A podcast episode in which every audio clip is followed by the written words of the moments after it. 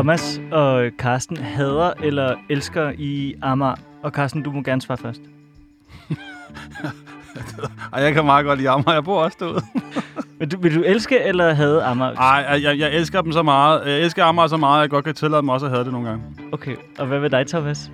Jeg tror, jeg har det sådan lidt mere problematisk med Amager. Sådan, øh, jeg ved ikke, altså, om jeg knus elsker det, men jeg hader det heller ikke sådan helt længere. Jeg tror, at måske det er sådan lidt en mellemting. Det er både og. Det er også meget forskelligt, hvad dag det er. I dag tror jeg, det, det er meget sådan Amager i dag, for det vælter ned.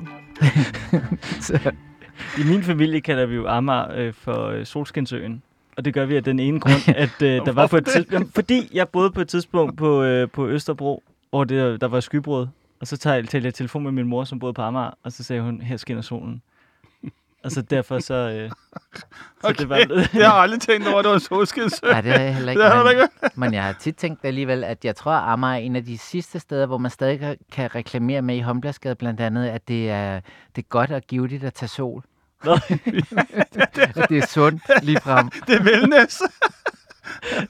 Forfatteren Thomas Lagermand Lundme og sovnepræsten Carsten Møller Hansen, de har igennem et år skrevet breve til hinanden på fuldstændig god gammeldags manér, bortset fra, at øh, pennevennen i den her udgave, det er øh, e-mail. Og det er der så kommet bogen, Du må ikke blive væk ud af det. Det er en bog om tvivl og tro, ængstelighed, bekymringer, glæder, sorger, venskab, og måske vigtigst af alt, så synes jeg, at bogen er resultatet af noget af det, som kræver allermest mod, nemlig at turde være helt åben og sårbar over for et andet menneske, uden frygten for at blive dømt samtidig. Du lytter til Frederiks værk her på 24.7, og den næste time skal dedikeres til Thomas og Karsten og deres breve. Intet mindre. Mit navn det er Frederik Vestergaard. Rigtig hjertelig velkommen til.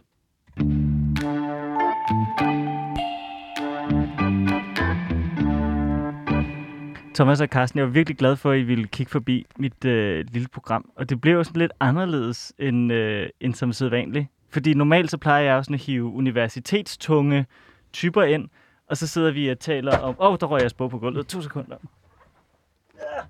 Og så taler vi... Og der røg min telefon også. Det går rigtig godt. Og så taler vi om øh, tysk... Øh, idehistorie eller øh, perceptionen af maskulinitet i arktiske øh, udfarer og så videre. Og så i dag så er det jo hverken sådan historietungt eller øh, akademisk tungt, selvom vi måske godt kan få noget teologitungt ind. Ja, ja, ja, jeg ved ikke, det har jeg haft masser af. Det, jeg, jeg, det vil jeg gerne væk fra. Nå, okay.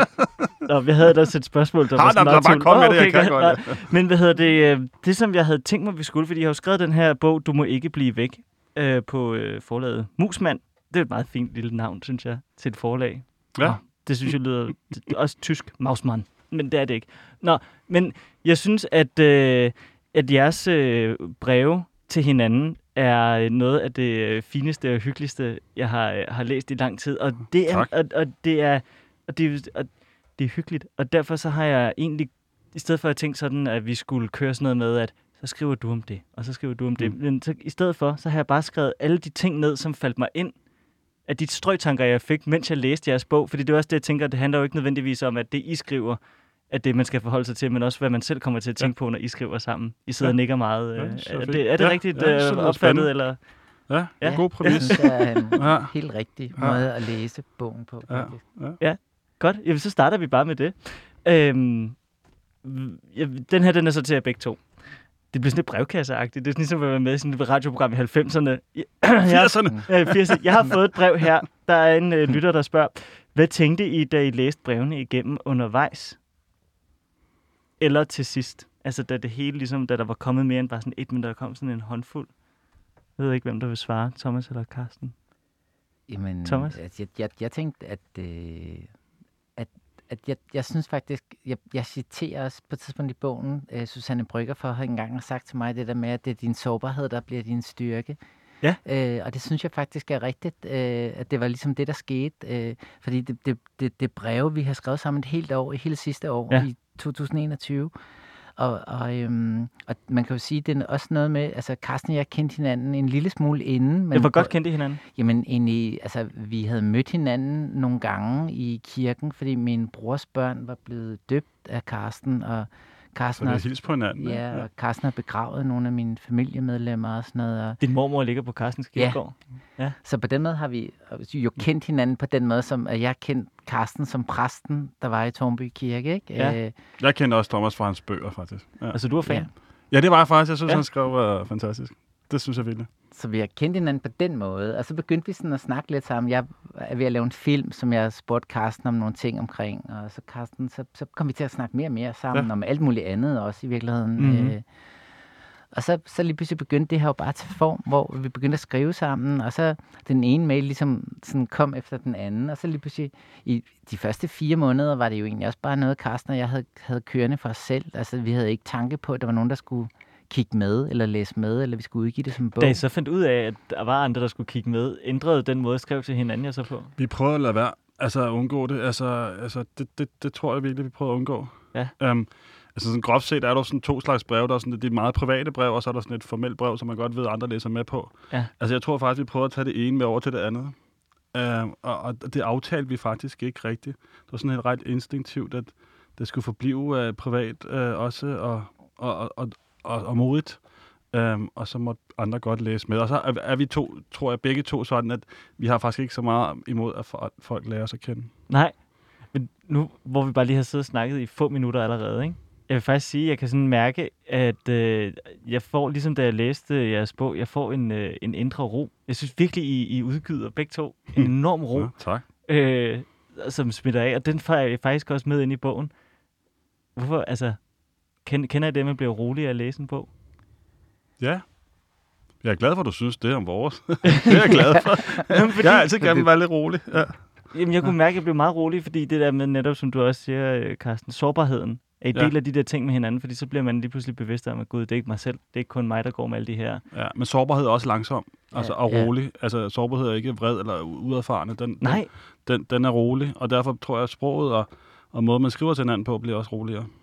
Ja, det kan godt være. Har du Ja. nogensinde tænkt over, at du altså, bliver mere rolig af at skrive, Thomas, når du, skriver, når du er sårbar? Jamen, jeg tror helt generelt, at jeg har fundet ud af, at jeg kan kun leve i verden, hvis jeg skriver. Altså, sådan, altså min mand siger tit til mig, hvis jeg bliver sådan lidt forkullet op i hovedet, så gå lige ind og skriv to timer. Og så ved han godt, så slapper jeg af og falder ned og finder ud af, hvem jeg selv lige er den dag og sådan noget. Ikke? Ja. Og det er jo også meget det, det handler om, synes jeg, at skrive sig selv frem. At det, så skriver man også hele tiden ind og ud af sig selv, og faktisk hele tiden lærer sig selv lidt bedre at kende.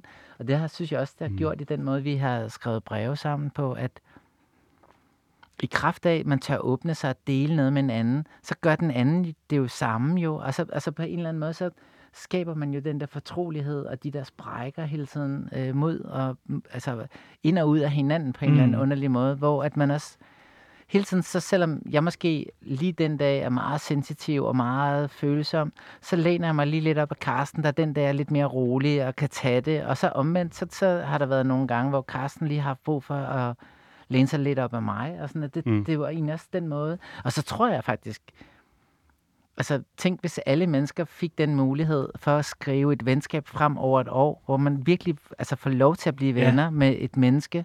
Men også, det synes jeg nemlig også er en ret fin sådan, præmis for hele for den her fortælling. At altså, vi ligesom mødes. Vi har jo ikke mødt hinanden, da vi var 14 år. Fordi Nej. jeg tror, at dengang vi, hvis vi havde mødt hinanden som 14-årige, der havde vi været i to meget forskellige verdener, ikke? Okay, hvor, hvor, hvor havde du været, Ja, Carsten? men altså, Som jeg, 14 jeg kunne huske, Thomas sagde på et tidspunkt noget om, at altså, altså, fodbold, det var slet ikke ham, og det værste, han vidste, det var omklædningsrummet. Og jeg var virkelig en stjerne i et omklædnings, fodbold omklædningsrum, så der har jeg levet hele mit liv i et fodbold omklædningsrum, og der er ikke noget sted, jeg tror nærmest, du mindre vil være end lige der.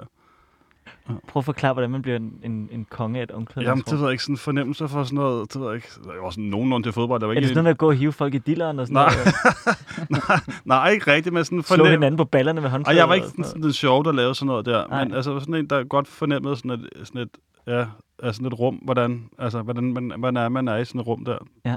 ja og sådan lidt, sådan lidt vældigt ja, i det. Ja, Jeg hader også omklædningsrum, Thomas. ja, ja. Jeg synes, det er forfærdeligt. Også i dag. Jeg bliver så selvbevidst af at være inde i et omklædningsrum. Også når jeg kommer ud af det igen, i svømmehallen eller i Ja. fitness eller sådan noget, så har jeg det som om, at alle kigger på mig. Ja, jeg, kan godt sætte mig, ind- altså jeg kan godt sætte mig, jeg kan godt se det også mine egne børn, der heller ikke gør det, men altså for mig er det stadig sådan helt lidt for naturligt, synes jeg faktisk nogle gange. Glæder dig til at komme ind i Ej, omklædningsrummet. gør...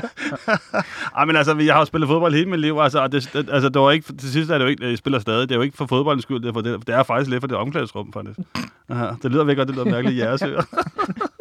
Nej, men jeg kan godt forstå det, fordi jeg har også venner, som har levet en, i store dele af deres ungdom i et omklædningsrum Ja. til andre sportsgrene, Ja. ja. judo for eksempel, som Ja. også bare lever under for det der omklædningsrum. Ja, altså må, måske er det også fordi, altså jeg tror også, det har noget at gøre med, um, altså jeg, var- jeg var også nogenlunde en af de, en af de, bedre på holdet. Ja. Ja. Det har så også noget med det at gøre, tror jeg. Jeg tror ikke, det er sjovt at sidde, hvis man er den dårligste. Ja, fordi jeg var fandme dårlig, da jeg gik til ja, fodbold. det har, altså, jeg havde så, det virkelig så kan man meget nemt ja. føle sig udenfor. Sådan noget. Men, men, hvis man er en del af det andet der, så... Nu, nu er jeg faktisk blevet så, så gammel, at der, selvom man er dårlig, så kan man, er man meget vældig i et omklædningsrum. Og jeg synes faktisk nogle gange, så tænker jeg, kan, kan, jeg vide, hvis verden var sådan her, hvor man... Altså, der er jo ikke nogen, der, der sidder og diskuterer, når man ikke har noget tøj på. Folk er virkelig søde, så... Men jeg, ej, jeg, jeg har altid også haft det ligesom dig, Frederik, det der omklædningsrum. Det, men altså, jeg er egentlig gået til meget for andet sport, men sådan noget med, hvor der var bolde in- inkluderet, det, det har aldrig rigtig fungeret for mig, for jeg er bange for bolden, tror jeg. Sådan, Også fjerbolde. Jamen, det er, fordi jeg synes, det er tavligt, man slår til en fugl. Det har jeg altid syntes som princip. der elsker jeg fuglene lidt højere. og jeg ved bare, jeg tror også, jeg brugte det en gang i en anden bog, jeg lavede, men jeg ved bare, sådan nogle tanker vil jeg komme til at få. Jeg kan huske, jeg gik til badminton med min mand en gang, hvor han sagde, nu fortæller du mig ikke, hvad du tænker. Bare for ligesom, vi lige, vi lige kunne holde lidt ro på det her. For der tænkte jeg nemlig det med fuglene. Og så Ja. tænkte jeg, så kan man jo ikke spille badminton. Nej, det er klart. Og så, så nogle gange, men det er jo egentlig også det, jeg egentlig lidt mente med det der, når man skriver noget frem på den her måde. Ikke? At det er jo, at, at øh, altså man lærer jo virkelig både sig selv at forstå, men man lærer jo også et, et andet menneske at Mm. forstå, Mm. fordi man får respons for det, man skriver. Fordi jeg er jo egentlig vant til bare at skrive mine bøger, og så lægge dem ud i verden, og så kan det godt være, at der møde, det mødes med nogle læsere, eller nogle anmeldelser, eller et eller andet, men det, det, eller en redaktør, eller sådan noget. Men det, og du er også vant til at, at, at gå i kirken og prædike og Ja. formidle noget, Ja. eller forkynde Ja. noget. Ikke? Ja. Det er jo et andet rum, Ja. hvor der får man heller ikke svar på samme måde. Nej, det er Det- god søndag. Ja. Jamen, man står jo i kirken øh, ved døren til sidst og giver hånd, ikke? Jo, Siger folk jeg- ikke jeg- altid god prædiken, Jo, jo, jo, Carsten? og jeg prøver at undgå det. Nogle gange er jeg væk. Ja, ja, Stiller men du dig nogle gange ikke i døren? jo, men det, det skal man. Sådan, det er også meget hyggeligt at hilse på folk og sådan noget. Man kan ikke have en lang samtale omkring det. Nej. Og folk siger også, altså det er jo meget sødt, altså, altså, det, altså min bror er gymnasielærer, han siger, at der er aldrig nogensinde nogen, der har takket ham for nogen undervisningstimer. Nej, det er Altså, jeg- meget tusind tak for en god prædiken og sådan noget. Jeg ved ikke, om de mener det, men det er da meget fint at høre, synes jeg. Det er meget taknemmeligt. Men Du bliver ikke kaldt fader Karsten. Ej, jeg, Eller ej, jeg, faderen, jeg, eller- ej, jeg vil helst ikke... Nej, jeg har så svært faktisk... Jeg har faktisk lidt svært ved... Øh, nogle gange den der præsterolle der, som jeg, jeg synes stadig, jeg klæder mig ud. Nogle gange. I pibekrav Ja, og sort kjole. ja jeg, har, jeg vender mig til det på, på mange måder, men jeg synes også nogle gange, jeg klæder mig ud. Og der, måske er det også derfor, jeg er så glad for at skrive den her bog. Ja. Øh, fordi der, jeg har slet ikke en præstekjole på her. Nej. Altså, og og, og den, den har jeg ikke lyst til at være i heller hele tiden. Altså, når jeg ikke er på arbejde, så har jeg ikke lyst til at være i den. Så, Men, så, men du skriver alligevel meget om Gud. Jamen det, jamen det synes jamen det, jamen det er også fordi, at det optager mig, men kirken optager mig sådan ikke specielt meget, men, Nej. men, men, men det religiøse og, det, og troen også, fordi altså, det synes jeg også er en væsentlig, væsentlig del af vores samtale. Dem har jeg også en del punkter øh, skrevet ned til, Okay. og dem skal vi nok komme til. Øh, men lige i forhold til det der med, fordi vi kan lige så godt tage den, den har jeg skrevet som en af de sidste, jeg lavede. Men øh, Carsten, dit forhold til jul, det fascinerede mig virkelig. Ja, og det er jeg ikke så begejstret for. Jeg kan næsten ikke fordrage det. en sovnepræst, der hader øh, jul. Ja, Altså ikke på den, ja, nej, men altså Ja, alle de der ja. ting omkring jul. Jo, der, men altså, det er jo det, det er først og fremmest det der, det der forventningspres om, nu skal vi være glade. Ja. Altså, så nu skal vi hygge os. Det, det har jeg aldrig været. Den har jeg ikke budt ind på. Det kan jeg slet ikke. Altså, det er sådan ligesom, hvis man... Hvor, altså, nu skal, nu skal jeg være god til at save i tenniset, så bliver det bare dårligt. Altså, så bliver det krampagtigt. Altså, hvis kroppen spænder op eller Mm. sådan noget. Og det synes jeg også, jul bliver. Det bliver spændt op. Og øh, ja, altså, jeg, jeg bliver låst. Hvordan er det som præst? Altså, når, fordi så Men er der vel en forventning til, at du ja, skal Jamen, jeg kan godt lide at stå i kirken. Ja, men jeg kan godt lide at stå i kirken juleaften. Det er faktisk min yndlings arbejdsdag og sådan noget, så det er ikke det. Øh, og jeg har sådan en smadret sød familie, der gider at holde jul med mig og så videre. Det er alt det der op til, Ja. øhm, som, jeg ikke, som jeg synes er en fortælling, vi hele tiden overbyder hele tiden. Og, altså, jeg vil Men synes, det er fordi, der er andre punkter i, i kirkens kalenderår, som er vigtigere, synes du, end julen? Nej, nej, jeg, jeg, det, altså, påske, ja, men nej, det, altså, jeg har ikke noget, jeg synes, jeg synes faktisk, at når folk kommer til jul, så bliver jeg ikke de der præster, der synes, nej, de kommer kun til jul. Jeg er faktisk bare glad, fordi de er kommet. Den ene gang, fuldt hus, tænker jeg så. Ej, jeg kan Ja. huske en gang som barn, hvor vores lokale præst, hun sagde, ja, jeg ved, der er sikkert at mange af jer, der hellere vil hjem til jeres gås, så nu skal jeg gøre det kort. Ja, Altså- ja, men- ja, Ja. ja. men uh, jeg, jeg, jeg, synes, jeg, synes, jeg synes, folk er rigtig søde til at komme uh, i kirken til jul og sådan noget, og, og, og, og jeg kan, det, det betyder faktisk noget for dem. Og det kan godt være, at det er den ene gang om året, sådan men det betyder så også noget. Det synes Mm. jeg, man som præst må tage med sig. Hvordan synes du så for eksempel, fordi i, øh, i øh, julen 21, der er din mor jo syg. Ja. Hvordan, øh, hvorfor skal sådan noget altid ske til jul? Ja, det er et godt spørgsmål. Det har jeg ikke tænkt over. Men, uh, men, men jamen, det blev hun. Ja. Hun fik på hjerneblødninger og var helt, helt væk. Ja. Og fik så... Uh, det var faktisk meget smukt. Jeg, jeg troede ikke, hun ville komme i juleaften. Hun er altid kommet i juleaften. Ja. Der er også mange andre søndage, men, men en trofast fan har jeg min mor. Og der var også første gang, hun sagde, at hun ikke kunne komme. Men så alligevel så overraskede de mig. Min far kom slæbende med hende, og min bror på den anden side. Ej, Og så kom det var den første gang, hun har været ude i lang, lang tid. Og jeg, jeg ved ikke, hvor meget hun forstod, men hun sad der. Og øh, så blev det jul.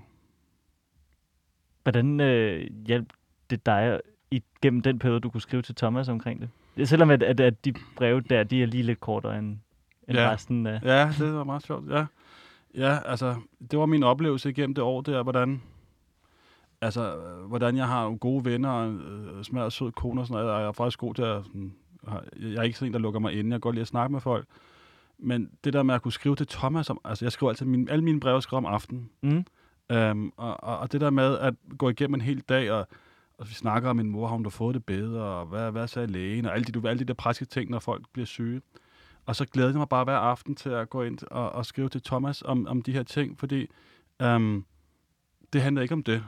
Det var, det var et forsøg på, at, ind- at, at, at, ligesom Thomas sagde, jeg, jeg skrev det frem, fordi så kunne jeg lægge det lidt til side. Altså, det var rigtig rart at få lov til at Mm. sende. Jeg skrev send det, og så, altså, så havde man, så havde man formuleret sig og tænkt, det- tænkt det igennem, og jeg havde næsten forestillet mig, at han ville svare osv. Så på den måde har det, altså, der, det var sådan helt liv der om aftenen, der, når man sidder og skriver en times tid. Det er sådan et helt andet univers. Og jeg, jeg, jeg glæder mig altid, altså jeg glæder, til alle de breve, jeg har skrevet til Thomas, dem glæder jeg mig til at gå ind og skrive. Ja. Og særligt der var det rart, virkelig rart, at kunne få lov til at skrive til en. Men Hvad kunne du sige til Thomas der, som du ikke kunne dele med din hustru for eksempel, i Ja. forhold til din mor? Ja, jamen, øh, altså det, det er jo vidunderligt at have folk tæt på en. Men dem, der er tæt på en, øh, kender som regel også dem, øh, man selv kender. Og, og, og så, det, så min sorg også min kones sorg. Mm. Og, og nogle gange, når man øh, er så tæt på hinanden, så, så, så kan man ikke sige noget, for den anden er også i sorg. Altså, den, den anden har det også svært, og hvordan, hvordan siger man noget, man selv har det svært? Det kan man ikke komme ud af. Altså, hvis den anden er bekymret, så skinner bekymring igennem, og så er vi to gange bekymret. Mm. Altså, og, og så, vi kommer ikke ud af den. Det er en låst situation. Vi sidder låst, og, og kan ikke rigtig gøre noget. Så går man en tur, eller laver mad, eller sådan noget, men man kommer ikke ud af det. Og så var, var det virkelig, virkelig fint, at jeg kunne skrive til Thomas, Ja. som jo faktisk ikke kendte min mor, eller sådan noget, men kunne, altså, der kom et helt andet svar tilbage, end dem, jeg ville, øh, kender, ville have givet mig. Thomas, kender du det, når man får at vide, sådan, at min mor er syg, så, og, og så får man de bekymringer hen, øh, som, altså, så er der en, der, der, der fortæller øh, om sine bekymringer, og så er man bange for, at man ikke svarer fyldskørende nok på de bekymringer. Ja, det kender jeg godt, men jeg kender også mere til det, der man er... Altså, fordi der, der tror jeg faktisk lige det, i den situation, kan jeg jo se, hvordan Carsten har det. Fordi mm. nogle gange kan man jo også godt... Altså, når man ligesom altså, er for meget sovset ind i konflikten, eller er i problemet sammen, som du selv siger med din kone, og altså i familien, man kender hinanden, så, så, så, så kan Carsten jo også hurtigt falde ind i en eller anden rolle, han ligesom plejer at have i det rum, ikke? Mm. Og lige pludselig, når man så skriver sammen med en, man ikke kender på den måde, så kan jeg jo se sådan noget udefra og sige, hey, nu tror jeg, nu skal du også lige huske at passe lidt på dig selv i det her rum, eller altså drage noget omsorg for dig selv. Nu går du bare hele tiden rundt og passer på alle mulige andre, eller øhm, nu giver du meget mere, end du har ressourcer til at gøre lige nu. Det er jo sådan et, altså på en eller anden måde, synes jeg, hvis man er en god ven på den måde, så er man jo faktisk også ham eller hende, der kan kaste den der redningsvest. Eller lige sådan sige, hey, nu tror jeg, du skal trække i håndbremsen og lige altså, passe på dig selv lidt også i det her rum, ikke? Det, Fordi jeg har ikke nogen aktier i forhold Nej, til nej, Carstens nej. mor, og skal passe på Nej. det rum. Nej. Jeg skal kun ind i, i det her rum, skal jeg egentlig kun passe på Carsten. Men er det øh, nemmere at gøre på skrift? Mm, det, mm, altså, det, Det tror jeg... Nej, det er egentlig meget forskelligt, hvordan man kender hinanden som venner, tror jeg. Jeg tror, det har jo været et, et godt sted at være på skrift, fordi Carsten og jeg har været på skrift sammen et helt år. Vi har Ja. ja. egentlig ikke rigtig mødtes så meget. Øh, og Faktisk kun først nu. Ja. sådan, vores, vores sprog har ligesom været inde i skriftens sprog sammen, ikke? Jo. Øh, Men også det der med, at, at, at, at skrive tager, tager tid, ja. Mm. og derfor bruger man også tid på at overveje, hvad man skal skrive. Ja, Og, og, og der sker tanker, når man sidder og overvejer, Ja. hvad man skal skrive, synes jeg. Altså, på den måde synes jeg, at altså, på den måde er det ikke så komfortatorisk. Altså at sidde over for et andet menneske er ekstremt. Altså, så skal man jo svare på. Altså, ja der er ikke nogen betænkningstid på samme måde. nej, altså, jeg synes, og det synes jeg er rigtigt. Altså, det, der sker sådan en modningsproces for en selv, faktisk. Men det er også tit, hvis man sidder over for et andet menneske, så bliver man lidt i den samme stemning. Ja. Jeg synes, et brev kan rumme, fordi Ja. man også går ind og ud af brevet Ja. over tid. Altså, Ja. altså, så, altså, hvis man så mødes altså her på et værtshus, eller på en café, eller hvor man mødes, Mm. så kommer du jo ind i rummet med en stemning, der handler om, at have jeg kæmpe sorg og krise, fordi der sker det her på hjemmefronten, eller hvad der sker, ikke? Og så er det jo ligesom den situation, man sidder i, meget sådan en til en, i de to-tre timer, man er sammen, og så forlader Ja. man jo rummet igen, ikke? Jo. Øh, og jeg tror faktisk, der kan, der kan det der med, at man skriver til hinanden jo også noget, fordi man faktisk skriver til hinanden hen over noget afstand. Og jeg ikke fysisk sidder i det samme rum som Karsten. Og det kan godt være, at Karsten skriver til mig, øh, øh, ved du hvad, jeg er mega trist, men jeg prøver at køre den igennem. Og, altså, og så, altså, så kan jeg jo mærke nogle undertoner, som nogle gange måske man heller ikke selv er bevidst om, man rækker ud og beder om hjælp omkring. Det er jo også, altså på den måde... Øh, synes jeg jo også, skrift, øh, skrift er ekstremt sådan afslørende over for, hvordan man i bund og grund går og har det. Og nogle gange kan man jo heller ikke se det selv. Så på den måde bliver skriften jo også, et godt brev bliver jo på en eller anden måde et spejl, man lægger ud. Og så, så, så, så kommer der nogen, der kigger i det og kan se noget, du, du, du selv troede, at det er vildt god til at kamuflere. Det er der ikke nogen, der opdager lige nu, eller et eller andet. Eller nu tror de, jeg er rumme på situationen, eller Mm. på en eller anden måde. Ikke? Altså på den måde er skrift jo altså dejlig ubarmhjertig, synes jeg. Men det var også derfor, jeg- det var mit første spørgsmål, det var egentlig også lidt det, jeg mente, altså hvordan kan sådan et brev ændre værdi over øh, tid? Fordi jeg tænker, da, da I havde skrevet fire breve til hinanden, så må de jo have betydet noget på det tidspunkt. Men så når der lige pludselig er gået 11 måneder, så må de der fire breve der, dem må man så læse på en anden måde. De fire første for eksempel. det, det er helt klart rigtigt. Altså, der, der, der synes jeg da også, altså, og det synes jeg faktisk, at bogen helt narrativt er bygget ret smukt op på den måde, fordi vi faktisk ikke rigtig har redigeret i virkeligheden. Vi har lagt den ud, som den var. Mm. Fordi der kunne man sikkert godt, altså, hvis man var en snedig forlægger eller et eller andet, så siddet og tænkt, ah, så skal vi lige have lidt, der skal lidt mere ballade her på, eller Nu skal vi blive uvenner. Ja, eller nu skal I catche læseren på den og den måde. Vi skal også lige Ja. ja. huske den der målgruppe, der sidder over i Brande, eller hvad det er for noget, de altid kigger på, eller hvad det er for noget. Ikke? er øh, altså sådan, altså på den måde har vi jo fået lov til, at bogen er ærlig, fordi den mm. faktisk bare kommer fra det, vi egentlig har gjort. Ja.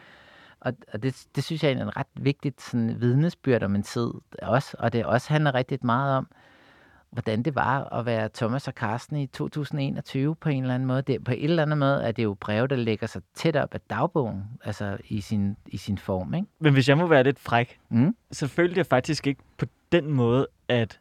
Og fordi nu kender jeg jo ikke jer privat Nej. Overhovedet, men jeg følte faktisk ikke, at jeg sad sådan med, med Thomas og Karsten. Jeg følte egentlig, at det var... Det kunne lige så godt have været fiktive karakterer, fordi at jeg selv lagde så meget værdi ind i jer begge to. Jeg var på en eller anden måde... Når man læser en roman, så kan man godt det med... Så, så, jeg, jeg, så kan man være meget sådan con- connected til en af karaktererne i en roman, ikke? Eller man føler sig meget tilknyttet til, til den her person i romanen. Men jeg følte egentlig, at jeg var jer begge to på samme tid, og så til, lagde jeg værdi i de beskrivelser og de følelser i hver især, og delte med hinanden. Og så var det som om, jeg havde sådan en dialog med mig selv. Giver det Fedt. mening? Det var da en fed beskrivelse af bogen. Ja, Det synes jeg lyder fedt. det tror jeg altså også er, fordi du er en rigtig god læser. Vil jeg Nå, nej, men det var ikke... Nej, men, det, men, jeg, men jeg, jeg Men mente, det det var... Altså, rigtig godt. Fordi jeg, jeg følte, det var sådan en, en roman mm. Mere, end det var, at jeg sad med jer to personligt. Og det er ikke, fordi jeres tanker ikke er interessante i sig selv. Det er ikke, det er ikke et des. Nej. Men mere bare fordi, det var bare sådan, at ja, det var sådan min umiddelbart også derfor, jeg gjort mig sådan nogle personlige tanker, som for eksempel, Thomas, du beskriver, hvordan at du øh, øh, kørte ud til din øh, mormors øh, gravsted. Og så skriver du også øh, lidt om hende en gang imellem, og så kom jeg lige pludselig bare til at tænke på sådan, min mormors stemme. Den kan jeg ikke huske særlig godt længere. Og det er 12 år siden, Mm. her til november, er hun døde. Så det er jo alligevel lidt tid siden, ikke? Og så gjorde det bare lige pludselig så ondt i hjertet, for jeg kom til, gud, jeg kan jo ikke huske, hvordan min mormors stemme er. Og jeg er i tvivl om, hvorvidt vi nogensinde optog noget video eller noget, hvor den var der. Og så, så gjorde det bare enormt. Så kom jeg bare til at mærke den der sådan Så begyndte jeg bare at savne hende. Men det, det, det, det, synes jeg er en dejlig beskrivelse Ja. af bogen. Altså, hvad, hvad, altså god litteratur er vel noget, der så får dig, får dig til at tænke på noget andet, tror jeg. Ja. Altså, det, altså, altså, men det, det tror jeg kun, man kan, hvis man også, øh, af, hvis, hvis forfatteren selv afgiver den rigtige stemning. Altså, så, du vil ikke have tænkt på din mormor, hvis Thomas ikke så fint har skrevet om sin mormor. Præcis. Altså, Og det var også derfor, jeg skrev at i, til, til at starte med, at jeg synes, bogen på en eller anden måde handler om at være sårbar over for et andet menneske. Fordi så fik jeg også lyst til at åbne mig op over for jer igennem bogen. yes. Og, tror, det er øh, og så også derfor nu, når vi Ja. nu sidder her Ja. fysisk. Jamen, det. Og Det det, synes jeg var ret vildt. Ja. Altså, Ja.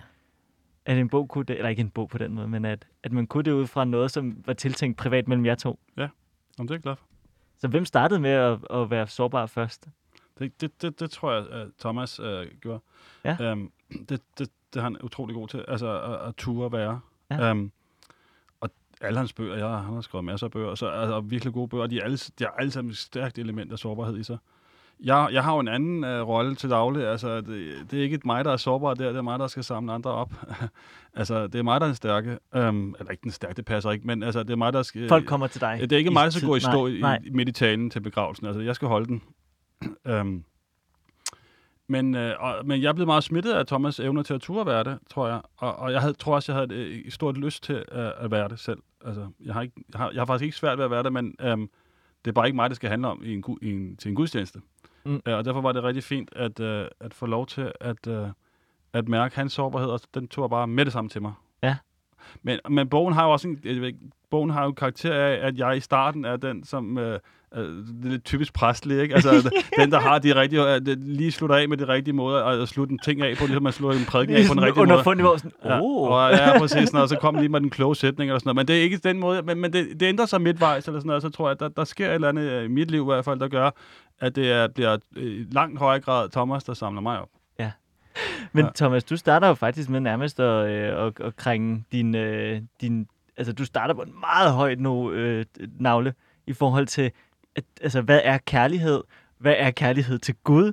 Og hvordan hænger tvivl og tro sammen? Så tænker jeg sådan, okay, det var virkelig en, at det var et kæmpe, kæmpe spørgsmål, du starter med. Er det ikke sådan lidt ligesom at, altså, o- o- over for en Jo, præst? Er det, det er jo ja, meget det- voldsomt, eller ikke voldsomt, men også store Nå, spørgsmål. Men jeg vidste jo, jeg kunne spørge Carsten om det. Ja. Altså sådan, alligevel så kendte jeg jo det alligevel så godt, så Mm. jeg vidste, jeg turde spørge dig om det. Mm. Jeg tror også, et eller andet sted tænkte jeg, øhm, altså der, der, ved, der anede jeg jo ikke noget om, vi begyndte at skrive sammen på den måde, som vi gjorde. Så tror jeg også bare, jeg tænkte, det er sådan noget, jeg selv tit har gået og tænkt på. Nu spørger jeg en præst om, hvad han tænker om det. Øh, Men tror du selv på Gud, Thomas?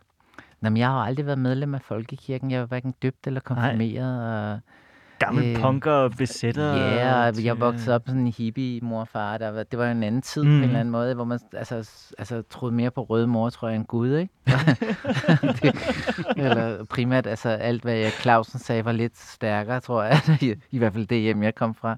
Og, øh, men jeg kan mærke, at altså, det er jo også det, jeg kommer til at gøre i bogen, er jo, jeg øh, i hvert fald går og leder efter en mening med at være her. En, altså en mening med, altså, med, hvorfor det er, vi skal leve, og øh, som jo nok også er nogle stærke sådan, tanker at få, når man er sådan, som jeg er. Jeg er sådan snart 50, og det er Karsten jo også. Vi er jo sådan i slutningen af 40'erne begge to. Øhm, så på den måde, og jeg har ikke sat børn i verden. Øh, Jeg har en kat og en hund. Altså, det, er ligesom, det er ligesom det, der venter på mig derhjemme. Ellers er der ikke rigtig nogen, der venter på mig. Og Du så har jeg da en mand. Ja, så har jeg en mand på den måde, men, jeg, altså, men, men, men det der med at finde meningen på mm. en eller anden måde, jeg tror egentlig altid, jeg har været lidt mere i tvivl på alting, ikke? Og, og også vokset mere op med sådan noget med, at man altid skulle være lidt skeptisk indstillet over for autoriteter helt generelt, ikke? Altså alt, der var 18 plus, skulle man, skulle man tænke, ah, hold lige mund, Poul Slytter, eller sådan noget, ikke? og, og det kunne jeg også bare mærke, at det, det er jo også noget med, at jeg løsriver mig fra, fra et sted, jeg har engang været og kommet meget i sådan et miljø, der var, hed Ungdomshuset og sådan noget, ikke? Ja. Og, og så tror jeg egentlig, det jeg i virkeligheden finder ud af ved at skrive sammen med Carsten det her år, det er, at der også er nogle rigtig stærke grundværdier i faktisk at tro på tvivlen, og turde tro på tvivlen, hele tiden, altså at stille sig til rådighed for, at når man, at, altså, at ting kan være på en måde, men de kan også være på en anden måde. Og hvem er det, der bestemmer, hvad det, det gode i det rum er, ikke? Men det er jeg ikke, fordi jeg har fundet sådan meningen med livet af at skrive med Carsten på den måde, vil jeg sige. Men, Men, men, jeg har kommet, fundet lidt mere mening ud af, hvem jeg selv er, og hvorfor jeg er her. det er jo et godt venskab. Ja, at få ud af, hvis Mhm. man bliver klogere på sig selv. Men jeg, jeg, jeg har stadigvæk svært ved at forstå, og det kan godt være, det er, fordi jeg ikke er særlig teologisk eller spirituelt anlagt, men jeg har simpelthen svært ved at forstå det her med, kan man tvivle på, øh, kan man tro på tvivlen og tvivle på troen, og så skriver øh, Carsten, ja, det giver så meget mening. Og jeg sad bare og tænkte, hvad er det, der giver Ikke for dig. Jeg forstår, og så endte jeg så med at skrive en note til mig selv, hvor jeg skrev, hvorfor, hvor, hvor er den henne? Øh, nu skal jeg lige se, ja. Øh, ja, hvorfor kan jeg ikke reflektere over Gud? altså, jeg forstår ikke, hvad, hvad det betyder at tro på tvivlen og tvivl på... øh, Tro, i, Mm, Jamen, øh, tvivl er jo også en måde at forholde sig til. Altså, det er også en, at hvis man tvivler på Gud, så, så, så er man jo også i relation til Gud. Altså, så er han jo med i dine tanker, eller findes han, eller findes det ikke. Eller, mm. Altså, det, det, det, er en del af din bevidsthed. Ja. Øhm, og det er Gud så ikke for dig, Frederik. endnu. Mm. Endnu, nej. Det kan være, Nej. det kommer. Ja, men det synes jeg også er noget stærkt noget. Altså, man, man fastholder en relation. Ja. Men det er jo også en måde, at, synes jeg i hvert fald, du har lært mig, eller vi har talt rigtig meget om i de breve, vi har skrevet frem, at, at altså, man, ikke, altså, man, ikke skal, man, man i verden ikke har ansvar for alting. Mm. Jeg tror også, Mm. jeg har lagt alt muligt byrde, og så har jeg tænkt, "Ej, så må det være min skyld, eller så må jeg have lidt aktier i det på en eller anden mærkelig måde, det der i hvert fald, eller ej, der må jeg også føle lidt skyld og skam over det, eller altså, at noget må man også bare give slip på, på en eller anden måde, og tænke, altså, det, det er ude af mine hænder, på en eller anden måde, ikke? Det synes jeg virkelig, du har Ja. været god til at lære mig i hvert fald, at, at altså, noget skal man bare give slip på, så skal man holde op med at tænke på det, fordi man, man, man, man kan alligevel ikke gøre noget Nej. ved det. Det bliver også nogle gange, når man tænker for meget over, hvad man selv er skyld i, så bliver det faktisk lidt et selvoptaget projekt, faktisk, altså, hvor man hele tiden skal... Ej, nu må jeg, nu, altså, nogle gange kan man også tænke, ej, jeg må, jeg må også have noget skyld i det her, fordi ellers så er jeg, altså, så er jeg et dårligt menneske, hvis jeg ikke føler det. Ja. Altså, det synes jeg simpelthen øh, ikke er rigtigt. Altså, øh, det, det, det, der er masser af ting her i verden, vi ikke kan gøre noget ved. Ja. Og jeg synes simpelthen, vi må... Øh, de der ting, man kan gøre noget ved, der, der skal man være. Hvad du skriver på et tidspunkt, Carsten, der med, at det er meget kristent med selvhed. Fordi, det var, hvad var det nu, du et eller andet med, når man er, når man er irriteret på sig selv, så, er det, så, så, bliver man, så bliver man bekræftet i, at i det mindste så elsker Gud en. Nå, på den måde, ja. Ja. Ja, ja. ja. men det er, jo, det- det er jo sådan, det, det er sådan hele den der syndstankegang, ikke? Så, Hvis ikke det var meget Ja. protestantisk formuleret. ja, men, ja, ja, ja, ja. Er du sådan en, der synes, Thomas Kingo, han er sygt irriterende, eller, eller ret fed? Uh, altså, jeg synes faktisk, at Kinko salmer, jeg, jeg, jeg er faktisk ikke specielt begejstret for, uh, så begejstret for kirkesalmer. Jeg synes faktisk, jeg synger alt for mange øh, salmer. Men uh, lige Kinko skal jeg faktisk virkelig godt lide, fordi han, han, han, det er sådan store ord, jeg aldrig selv har brugt. Ja. Og nogle gange er det virkelig fantastisk at høre ting, som er, er enormt storladent, uh, og, og, og skår, skår sådan helt ud, og jeg kan, altså, det er slet ikke min verden, men det er vidunderligt at gå ind i. Thomas, er du blevet sådan mere interesseret i kristendom, efter at have lært øh, Carsten at kende, og sådan lært hans tanker om Gud? Fordi det kommer også meget an på, hvem du møder. Fordi jeg tror, Carsten, hvis jeg mødte en præst fra Vestjylland, så ville jeg nok ikke have samme samtale med den præst, som jeg ville med dig. Er bare sådan umiddelbart. Øh, Måske ikke. Nej, nej. nej. okay, kan du følge mig, øh, Ja. Thomas? Jeg er i hvert fald blevet, nej, eller ja, jeg både over, men jeg er i hvert fald også blevet mere sådan, øh, mm, jeg synes ikke, altså folk, der er troende, altså, øh, altså det er jo også, altså alle mulige folk, der er troende. Jeg tror, jeg har haft sådan et underligt, lidt kedeligt billede af folk, der gik i kirke, og tænkte, "Nå, men det var sådan et slags folkefærd, ikke? som jeg i hvert fald ikke skulle have noget at gøre med. Og der har jeg i hvert fald fundet ud af, at det er jo meget mere nuanceret, mm. det billede og det rum. Øh, Så du havde nogle fordomme, der blev brudt? Jamen, altså, jeg, altså, nu snakker du selv lige før om det der med, at jeg tit citerer min mormor. Det er, fordi hun er den eneste fra min familie, og det er nok også derfor, jeg reflekterer over min mormor tit, når jeg har haft noget med, med, med Tornby Kirke, som Carsten er præst i, og- og fordi hun er den eneste i min familie, der har sagt højt, at hun er troende. Mm. Ellers var resten af hele min altså, familie, det var bare sådan en no-go. Altså, sådan, det, det talte man bare aldrig om, og min familie er kun kommet i kirker generelt, hvis der var nogen, der var døde, ikke? og man ikke kunne undgå det. Ellers har man ikke rigtig sat sine ben der. Øhm, og, og, øhm, og jeg har det i hvert fald... Altså, jeg tror det der med... Øh, øh, altså, også som, som Carsten skriver et, et eller andet sted, det der med... Det er jo ikke fordi nødvendigvis, man behøver så gå ind i kirken og kalde det Guds hus, fordi Gud er jo i dig. Eller hvis det er den ro, du har brug for, så du kalder det Gud, eller du kalder det at lytte til dit radioprogram, hvis det er det, der giver dig den ro, som du selv snakkede om lige før.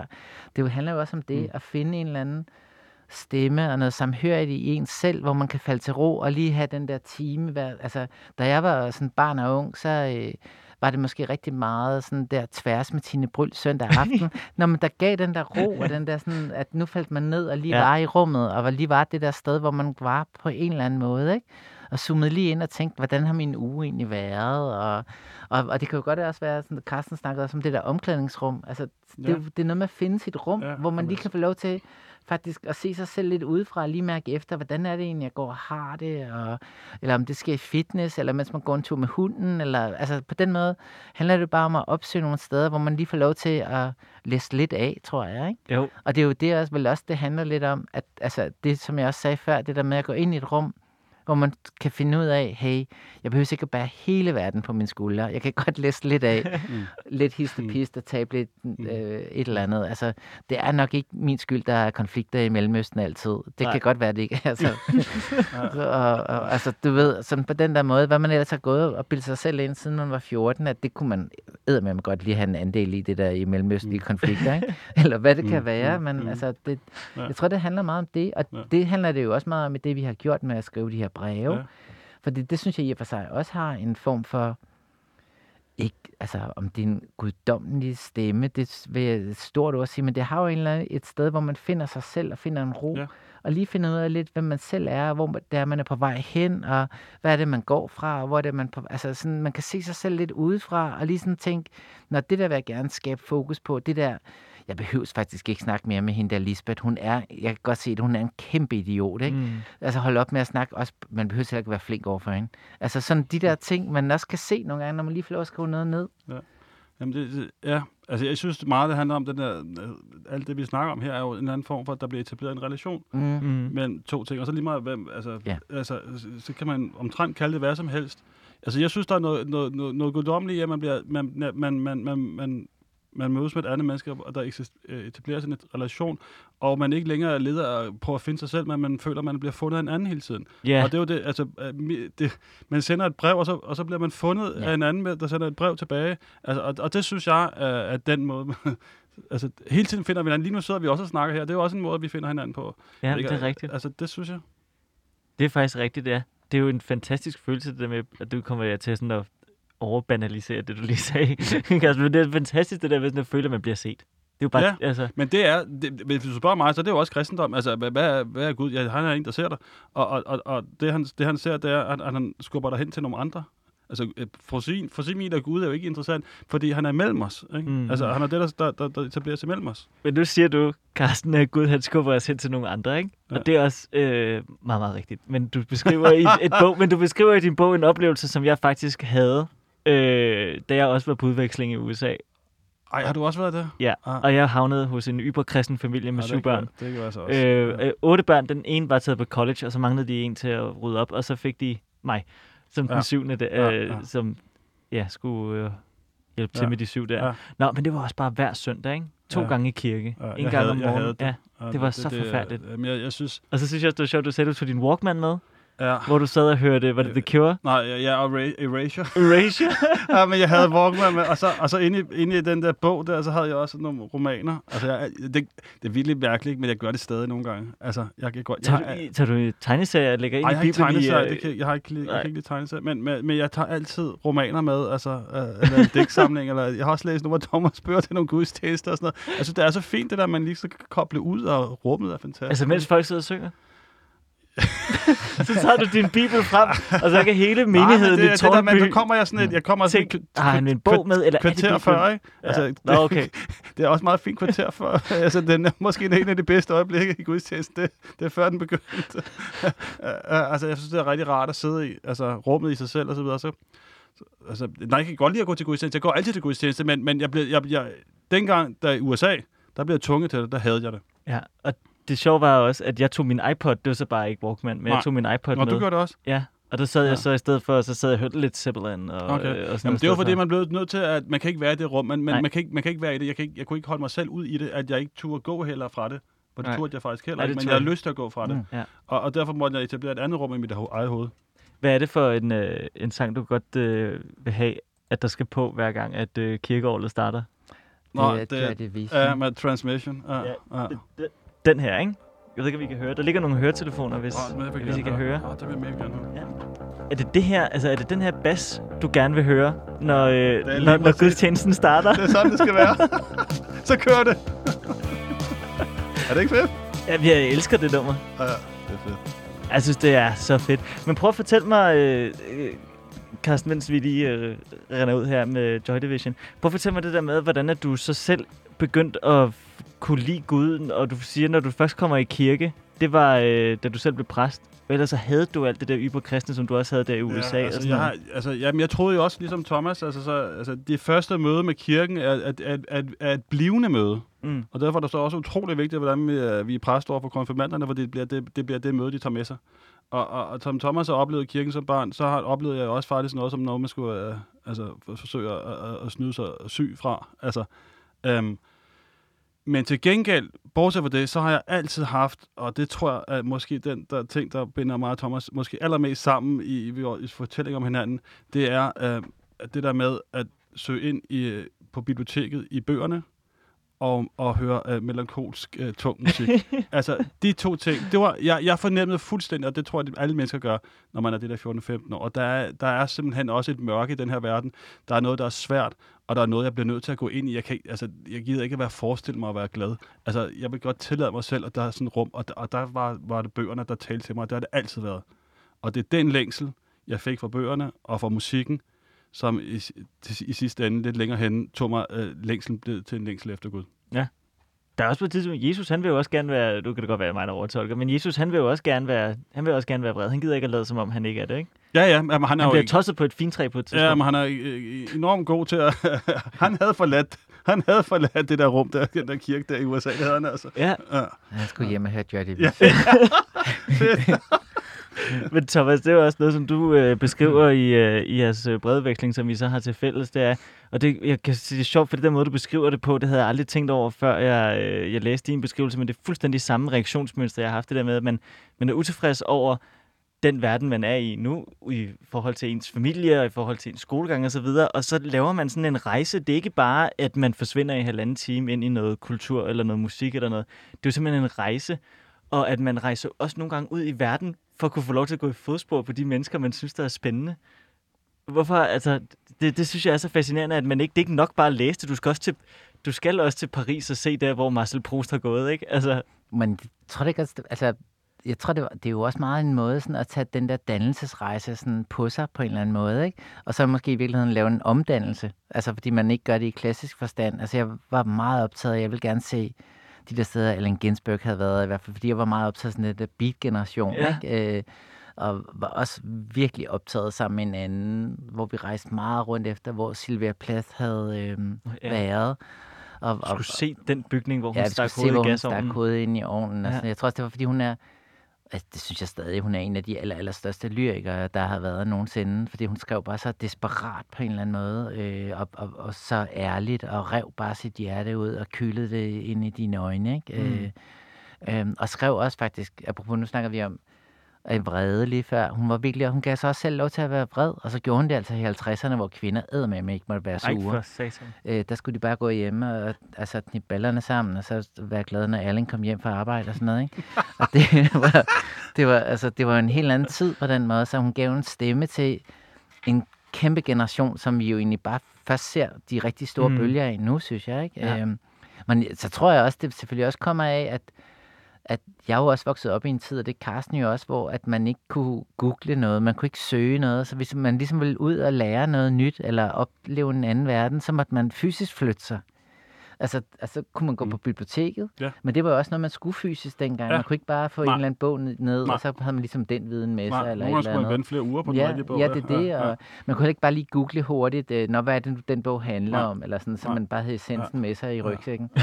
Og man skulle ligesom også fysisk, jeg tror også, det var sådan, altså, jeg, jeg tænker jo også selv et barn og ung af der, hvor at øh, muren i, i Tyskland falder, og Sovjet falder til jorden, og hele det der Europa på en eller anden måde drømmer om at blive genforenet, og så alle de der gamle fabriksbygninger bliver åbnet til en masse sjove teknofester, og så vi var mange unge, som jeg var en del af, hvor vi rejste rundt i, der i begyndelsen af 90'erne i hele Europa på Interrail, og sov alle mulige mærkelige steder, og havde sex med alle mulige mærkelige mennesker. Og det, var, det var en vild sjov sådan måde at danne sig selv på, og omdanne sig selv, og også finde ud af, hvem man selv er i verden. Ikke? I, I og for sig egentlig også et meget sådan guddommeligt projekt på den måde, at man også undersøgte alt muligt i forhold til en masse stoffer. Og, altså, det var meget sådan et ja-rum, synes jeg, ikke? Øh, hvor man sagde ja til mange ting, som man også kun kan gøre, når man er 17 og 18 år, fordi det har sådan en charme, man kan gøre sådan noget helt bundnaivt og, og, gå hjem med en eller anden græker, hvor alle tænker, ej, nu stopper det der, og sådan noget, ikke? eller, eller, du ved, sådan noget, eksempel. Ja, eller, det var, altså, ja, jeg synes altid, det var sådan noget, man endte med en græker. Jeg ved ikke hvorfor. Hva? Der var mange grækere, tror jeg, rundt omkring, i hvert fald dernede, hvor det var, det var også fordi, vi tit rejste de der steder, hvor det var lidt varmere, ikke? Jo, jo så synes jeg altid, at der var nogle grækere på de der strande, der man altid Nå. lige kunne score, hvis man ikke havde, hvis man havde prøvet nogle andre først. Det var altid sådan, at det var en endestation med en græker i hvert fald. Nej, men jeg tror, altså det der med at rejse, det har egentlig altid godt kunne lide, det der med, altså, altså jeg er jo ikke sådan, nu snakker du selv om det der før, øh, i din indledning, det der med, at vi ikke skulle forholde os til det akademisk. Jeg er ja, det er bare fordi, det her program plejer at være meget akademisk. Ja, det ved jeg, og man, jeg er faktisk heller ikke særlig sådan akademisk. Jeg har altid været meget sådan, gå ned på gaden og prøve noget af, og så få sådan de der erfaringer ind med faktisk at stille dig lidt til rådighed, mm. også med mm. din krop, og med at lære nogle ting på en eller anden mærkelig måde. Ikke? Jo.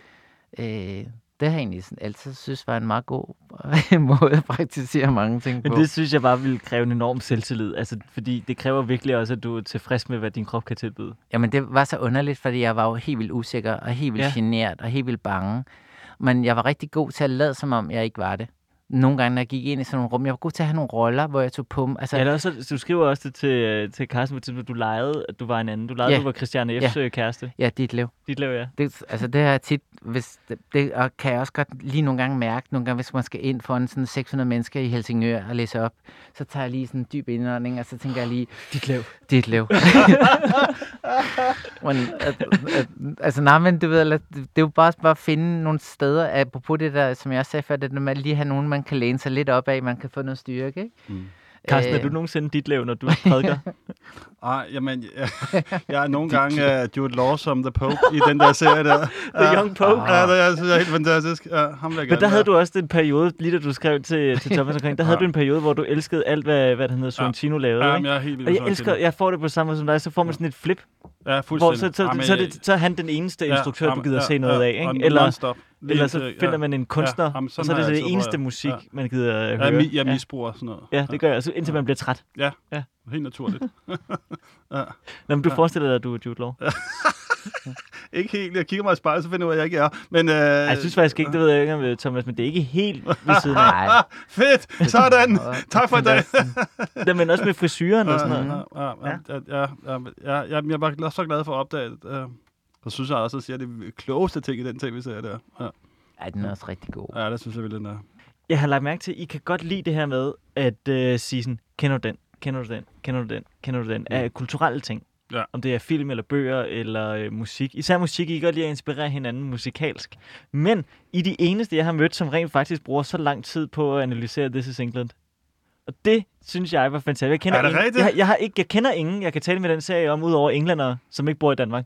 Er det rigtigt? Altså, ja. Kan du også godt lide den? Jeg elsker den. Ej, jeg har set, hele, og jeg har set hele serien øh, ja. som jo er noget af det mest deprimerende, ja. men også og meget også ja. så smukt. Ja, så smukt ja. ja, det er det virkelig. Ja. Jeg, jeg synes, den, den, serie, den, den gjorde så stort et indtryk på mig. Også altså, i Combos rejse, ja. det er noget af det vildeste, jeg har ja. set. Uh, altså både ja, det er ikke rigtigt. Øh, i alle kunstformer, romanformer, alt det er den vildeste rejse, Frederik, han jeg er helt enig. Ja. Du er min ven for livet. Ej, jeg synes, ja. Men så kan man måske sige, at det, de så gør i den serie, er, at de går til den yderlighed, hvor de, og det er jo også derfor, jeg elsker Christiane F., tror jeg, for eksempel. Mm. Ikke? Det der, man får lov til at blive i smerten, og det, det er mørkt, og ja. det er uhyggeligt, fordi jeg synes også, jeg tror, det er derfor, at Christiane F. også har fyldt så meget for, for, for mit liv, det der med, at det er første gang i min generation, man også ser, at det også er svært at være ung. Mm. Og du får tilbudt en masse muligheder, og du kommer til at fejle på dem. Du kommer til at gå nogle lorteveje, hvor du ikke kan komme op igen. Og, altså, fordi jeg kendte ikke rigtig det der Susan Hinton-liv, der, som, som ellers var en stor ungdomsbogsforfatter, da jeg var da, ung, ikke? hvor man kunne læse om at køre på, øh, gå i high school, og køre rundt på mm. knaller over på vestkysten og gå til basket og være i nogle rigtig lækre omklædningsrum. Det var bare mega langt væk fra Humblesgade ude på Amager, som jeg voksede op i. Altså, det var, det var et helt andet rum, synes jeg, ikke? Altså, hvis jeg må uh, lave en sløjf på den Ja. der This is England, så, så synes jeg faktisk, at når vi snakker om det her, altså det er jo virkelig en, en serie om venskab. Mm-hmm. Altså, det er jo Mm. det, den handler om. Og tilgivelse. Ja, og det er jo det, der består til sidst. Altså, og, og det er det, vi egentlig gerne vil sige med vores bog egentlig også. Det er, jeg, jeg, synes, jeg, synes, jeg synes jo, mange samtaler i dag handler om øh, forholdet til altså ægteskabet, altså for, parforhold, kærlighed, også vores forhold til vores børn, og, vor, og vores, øh, vores forhold til vores forældre særligt også. Ikke? Øh, men jeg synes faktisk, øh, jeg, jeg synes faktisk, venskabet er noget af det aller, aller vigtigste i den her verden. Og jeg vil våge at påstå, at hvis man har en god ven, kan man klare det meste. Men det er Ja. nok også, at man skal ruske op i det der venskab, fordi man har også en, en eller anden underlig tendens til, at man bare hiver fast i de der venner, man havde engang, man var 14. Ikke? Når man så tænker man bare, så blev det bare sådan, det blev, og så Ja. stiller man ikke rigtig spørgsmålstegn til det længere. Så var det ligesom de venner, man havde på en eller anden måde, ikke? hvor ens kærlighed revurderer man da ret Ja. tit, synes jeg. Ja, det ja, der med, ja. hvordan ens det børn er, og at, hvordan ens mor og far er. Nogle gange er de okay, ja. nogle gange er de ikke okay, alt det der halløj. Men ens venner er lidt ligesom sådan, altså, sådan en klikke, man bare hænger fast i, hvor man også oftest har de samme roller på en eller anden underlig måde hele Ja, ja. tiden. Ikke? Og så nogle gange tror jeg også, man er tit faktisk kommer til at have nogle ret dårlige, sådan usunde venskaber på den måde. Fordi man bliver fastholdt i nogle positioner, man måske for længst skulle være vokset ud af, eller være vokset væk fra. Så venskabet er, er meget ja. Kompliceret, Ja. og er egentlig meget mere kompliceret, end at være i kærester med nogen. Ja. Jeg synes, jeres venskab virker meget lige til. Jamen tak. Men det må, må, måske, altså jeg, jeg er helt vild med gamle venner. Altså det der, der, er, noget, så, der er ikke noget smukkere, end at der er en, der har kendt din historie. En, Øh, der har kendt dig i ja, længere tid, ja. end, Ja, præcis. end du ikke har kendt Ja, vedkommende. kære, øh, ja, ja, kære. ja, Altså, jeg, synes, det, jeg synes, det er så vidunderligt. Og samtidig er der også, som Thomas siger, også, der er også noget lukkende øh, i det. Øh, og derfor er det der med at lige pludselig midt i livet, at opdage, at man faktisk godt kan få en ny ven. Det synes jeg har været en af de største oplevelser øh, i mit liv i sidste par år. Det sidste, jeg øh, godt vil nå at tale med jer om, inden jeg skal slippe jer ud i virkeligheden igen, selvom jeg ikke har lyst, det er, øh, der er noget, som du skriver, Carsten, som jeg blev sådan, det, det tror jeg første gang, jeg har hørt nogen skrive. Øh, der er masser af tid til at leve i. Det tror jeg på. Det tror du på? Ja. Hvad tænker du, Thomas? Er livet ikke vildt kort? Ej, jeg synes også, det er ret langt egentlig. Altså, Ja. for min skyld kunne det godt være meget kortere. Altså, jeg, altså, jamen, det er jo det der underlige noget. Dengang jeg var 17, der tænkte jeg jo aldrig, at jeg blev længere end øh, 20 max måske, ikke? Og så, da jeg overlevede det der klub 27, så tænkte jeg, nu æder med med et gammelt røvhul på en eller anden måde, ikke? Øh, og, og, og, nu er jeg 48, men jeg, altså, jeg ved det ikke. Jeg er ikke sådan, øh, altså, nogle dage er jeg meget stor fan af livet, der er også nogle dage, jeg ikke er. Jeg tror, det er sådan, det er meget både og. Øh, altså, men jeg synes det der med, altså, en udsigt til at kunne blive dobbelt så gammel, Det kan du godt. ja, det har jeg ikke. Du er halvvejs i livet. Ja, det synes jeg lyder lidt voldsomt, hvis altså, man ikke kan slippe for mig før tid. det synes jeg er synd for omgivelserne. Tror jeg. sådan en bitter, bitter gammel mand. Ej, det, det er jo nemlig, det, det gider jeg ikke, så må man Nej. selv afslutte Ja, det. Altså ja. må man Ah, bare hoppe i ud. havet, du, ikke? Okay, ja. Ej, men det er Eller simpelthen så tavligt, synes jeg. Det der med at gå rende rundt og blive sur og, og slå efter ungdommen eller et eller andet, altså, det vil jeg aldrig nogensinde gøre. Det er simpelthen så tavligt. Men Carsten, hvornår føler du, der er masser af tid at leve i? For jeg tænker, Nu. du må vel også kigge på dine børn, og så tænke, gud, hvor bliver de over af? Ja, jeg synes, det, jeg synes ja, ja jamen, jamen, det gør jeg også. Um, og samtidig er de der jo alle sammen årene. Altså, og jeg hver dag tænker, at der er masser af gode år, der venter. Ja, sådan har jeg faktisk altid haft det. Min, min tro er altid en, en stærk tro på det, at, at der er noget godt i vente. Så det bliver bedre? Ja, tror jeg altid. Gør du virkelig det? Ja, det gør jeg altid. Hvad gør du for at have det? Det ved jeg ikke. Nej. Hør den der Rusted Kreuzfeldt, i morgen er der også en dag. Ja. I morgen er der, er der en dag, er det ikke det, de synger? Jeg tror, jeg voksede op med den der Christian F. I morgen er det slut. Ja, ja. det så jeg kun én gang. Så synes jeg bare, at vi skal slutte af med at sige, at der er masser af tid tilbage. Ja. Det synes jeg, for den, jeg vil gerne, jeg kunne mærke, at da jeg læste det, så tænkte jeg, sådan vil jeg også gerne tænke Ja. om tiden. Sådan Fordi jeg er allerede ved at skrive min egen nekrolog. Og det tænkte skal jeg, da jeg så læste det der, så tænkte jeg, det skal jeg fandme ikke. Nej. Det er ikke sundt. Jeg synes, du skal lave et batch med det, for det, for det ud i verden. Ja. Der er masser af tid endnu. Thomas Lagermann Lundme og øh, Carsten Møller Hansen, du må ikke blive væk. Det var en fornøjelse at læse den. Også herfra. Og øh, det var, det var en fornøjelse at læse den. Nej, at, at, at, at være her i dag. Ja. Nå, det er jeg virkelig glad for. Tusind tak. Selv tak.